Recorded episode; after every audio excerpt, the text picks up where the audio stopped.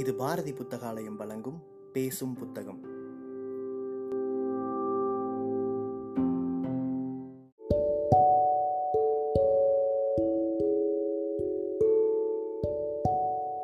Book day இணையதளத்தின் மூலமாக முன்னெடுக்கப்படும் வாசகர்களுக்கான வாசிப்பு போட்டியில் தேர்வான சிறுகதையை கேட்க இருக்கிறீர்கள்.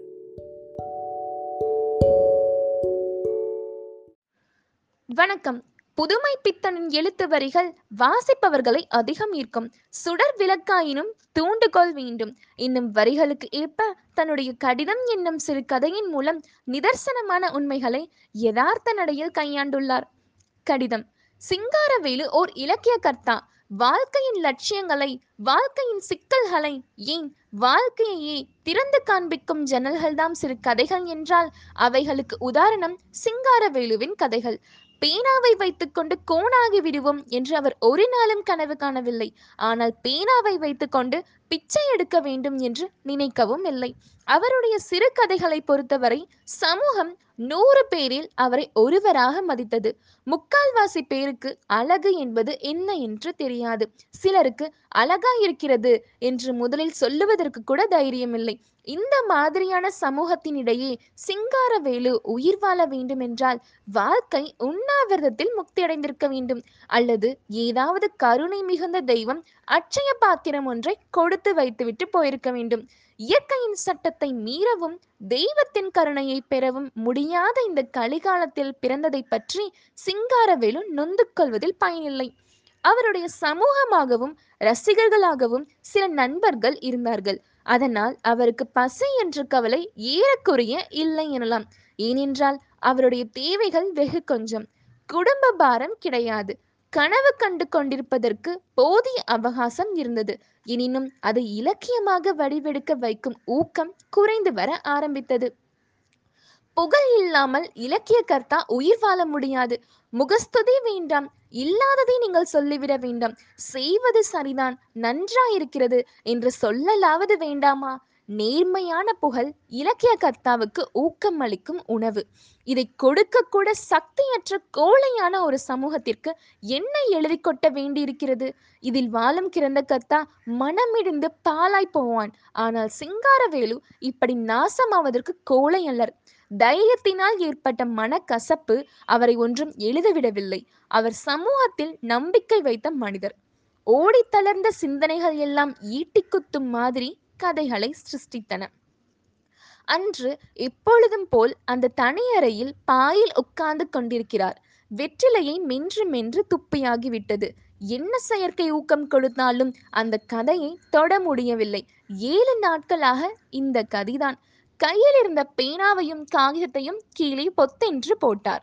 பின்புறம் இருந்த தலையணையில் சாய்ந்து கொண்டு வெற்றிலை செல்லத்தை பக்கத்தில் இழுத்து வைத்துக்கொண்டு வெற்றிலை போட ஆரம்பித்தார். அதுவும் ஒரு கலை அவருக்கு. திருவாசற்படையில் யாரோ வருவது போல் காலடி சப்தம் சிங்காரம் என்ற குரல் சுந்தரமா வா. அவருடைய நண்பர் சுந்தரம் வந்து பக்கத்தில் உட்கார்ந்து கொண்டு என்ன வெளியே போகலாமா? மணி ஐந்து இருக்குமே என்றார். வெற்றிலையை போடு முதலில். என்ன இன்னும் கதையை முடிக்கவில்லையே? ஆரம்பம் வெகு ஜோரா இருக்கிறது சீக்கிரம் முடியுங்கள். ஆமாம் வேலை இல்லை. எழுதி தூக்கி நிறுத்துகிற அவசரம் ஒன்றும் இல்லை. என்னடா நல்ல கதையை ரசிக்கிறதற்கு இந்த ஒரு பயனும் இல்லை. சும்மா எழுது எழுது என்றால் நான்கு பகுத்தறிவற்ற குயில் இல்லை. எனக்கு நான் எழுதுவதை சரி நன்றாயிருக்கிறது என்று சொல்ல நான்கு பெயர்கள் வேண்டும். சுற்றி ஒன்றுக்கும் மற்ற கழுதைகளை வைத்துக்கொண்டு என்ன செய்கிறது? என்றார் சிங்காரம். ரசிக்கிறதற்கு நாங்கள் எல்லாரும் இல்லையா? என்றார் சுந்தரம். நீ எனது சிநேகிதன் உனக்கு என்மேல் பிரேமை. நான் என்ன எழுதினாலும் உனக்கு நன்றாகத்தான் தெரியும்.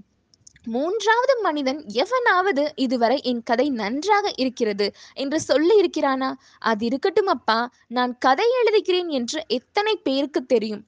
வா போகலாம். கதை எழுதி என்று சொல்லி எழுந்து வெளியே புறப்பட தயாரானார். மௌனமாக கையில் இருந்த புகையிலையை வாயில் போட்டுக்கொண்டு நண்பரும் எழுந்தார். அன்று பேச்சும் எங்கெல்லாமோ சுற்றியும் கடைசியில் இதில்தான் வந்து விழுந்து கொண்டிருந்தது. ஐந்தாறு நாட்கள் கழித்து இரவு ஏழு மணி இருக்கும். சிங்காரவேலு தமது அறையில் உட்கார்ந்து ஏதோ வாசித்துக் கொண்டிருக்கிறார். அந்த கதை அதுவும் அப்படியே அரைக்குறையாகத்தான் கிடக்கிறது. சார் தபால் என்ற சப்தம். சிங்காரவேலுவுக்கு கடிதம் வருவது விதிவிலக்கு. முக்கால்வாசி வேறு யாருக்காவது போக வேண்டிய கடிதம் தவறுதலாக இங்கு வந்து விடுவது உண்டு. துணை தபால்காரனாக இவரும் சிரமப்பட வேண்டியிருந்திருக்கும். ஜன்னல் வழியாக விழுந்த கடிதத்தை எடுத்து விலாசத்தை கவனித்தார். அதில் தவறு ஒன்றுமில்லை விலாசம் சரியாகத்தான் இருக்கிறது. ஆனால் கையெழுத்து அவருக்கு அறிமுகமானதாக இல்லை. தபால் முத்திரை எப்பொழுதும் போல் ஒரே கருப்பு மயமாக இருந்தது. பிரித்து வாசித்தார்.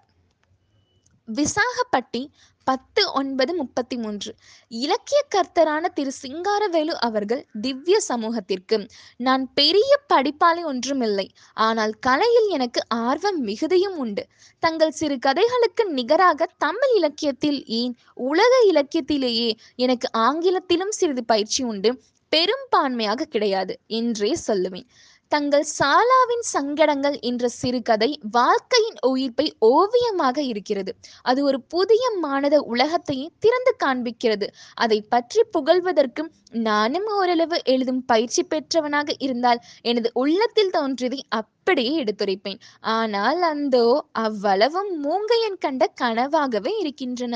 இன்னும் தங்கள் எண்ணிறந்த கதைகளை விடாது படித்து வந்தவர்களில் நானும் ஒருவன். இன்னும் புதிய கற்பனைகளை கனவு லோகங்களை சிருஷ்டிக்க இறைவன் தங்களுக்கு போதிய சக்தி அருளுவானாக. இப்படிக்கு தங்கள் விதேயன் நாகப்பன். கடிதத்தை வாசித்ததும் முகம் மலர்ச்சி அடைந்தது. உள்ளம் பூரிப்படைந்தது. குதூகலம் பிறந்தது. மறுபடியும் வாசித்தார். இன்னொரு முறையும் வாசித்தார். அந்த கடிதம் அவருடைய ஒரு பெரிய தாபத்தை தீர்த்தது. நீ ஒருவன்தான் என் நிறந்தவர்களில் ஒருவன் அல்லன். சமூகத்தில் கொஞ்சம் நம்பிக்கை இருக்கத்தான் செய்கிறது. முழு மோசமில்லை என்று தனக்குள் சொல்லிக் கொண்டார். கடிதத்தை சுந்தரத்திற்கு காட்ட வேண்டும் என்று ஆசை. ஆனால் அதில் என்னதான் இருக்கிறதோ மறுபடியும் படிக்க ஆரம்பிக்கிறார். நாகப்பனுக்கு ஒரு நீண்ட கடிதம் எழுத வேண்டும் என்று நிச்சயத்தாகிவிட்டது. மறுபடியும் படிக்க ஆரம்பித்த பிறகு மனது திடீரென்று மாறுகிறது. சில சில எழுத்துக்கள் தமக்கு அறிமுகமான யாரோ ஒருவரின் கையெழுத்து மாதிரி தெரிகின்றன. ஆமாம் யாரோ நமக்கு தெரிந்த பயலுடைய வேலைதான். இல்லாவிட்டால் என் விலாசத்தை விசாகப்பட்டிக்கு யார் கொண்டு போய் கொடுக்க போகிறார்கள்?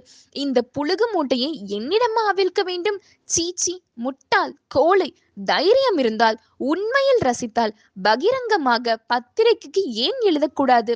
அவன் ரசித்தது என் சிநேகத்திற்காகத்தான். சி இதை எழுதிவிட்டால் எனக்கு திருப்தி சாந்தி எல்லா குட்டிச்சுவரும் வந்துவிடும் என்று எண்ணினானாக்கும். முட்டாள். அவனும் இந்த சமூகத்தில் ஒரு ஜந்து தானே. இந்த முட்டாள் கூட்டத்திற்கு கதை எழுத வேண்டுமாம் கதை. அதை விட கசையடி கொடுப்பேன் முட்டாள்கள்.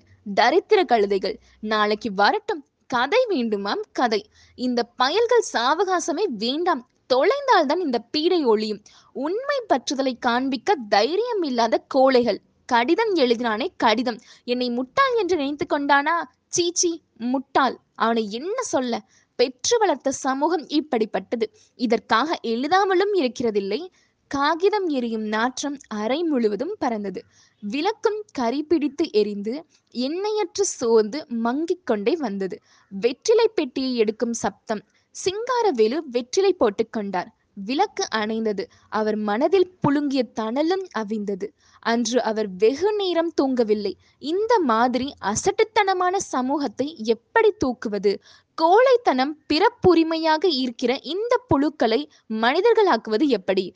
இருள் இருந்தால்தானே ஒளி ஒளி வராமல் போய்விடுமா? அதுவரை காத்திருக்க வேண்டியதுதான். எத்தனை காலமோ ஒளி வரும்பொழுது நாம் இருக்க வேண்டும் என்ற அவசியம் உண்டா? எனது சிருஷ்டிக்கள் இருந்தால் போதும். நன்றி.